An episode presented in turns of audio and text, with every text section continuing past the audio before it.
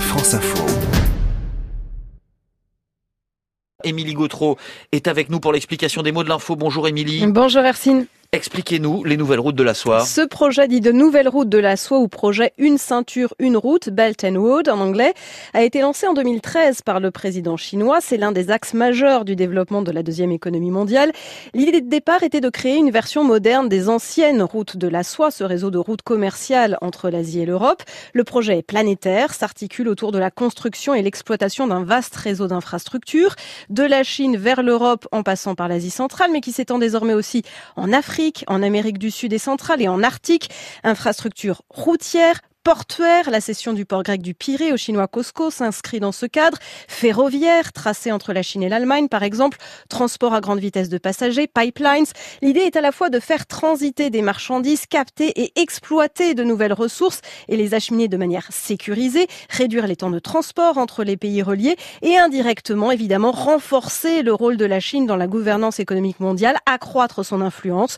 Le projet se veut pragmatique, évolutif. économiquement, c'est un projet qui est titanesque. L'effort d'investissement a été évalué à entre 1000 et 4000 milliards de dollars selon la durée prise en compte. La Chine s'appuie financièrement sur ses banques, mais a aussi créé de nouvelles institutions financières internationales comme la Banque asiatique d'investissement pour les infrastructures. La majorité des projets se concentrent sur six corridors terrestres et sur un réseau portuaire, une route maritime, mais il n'y a pas de liste arrêtée de type de projet ou de secteur concernés. Des pays ont signé des protocoles d'accord dans des secteurs très variés, infrastructures numériques, innovation technologique, mobilité électrique par exemple.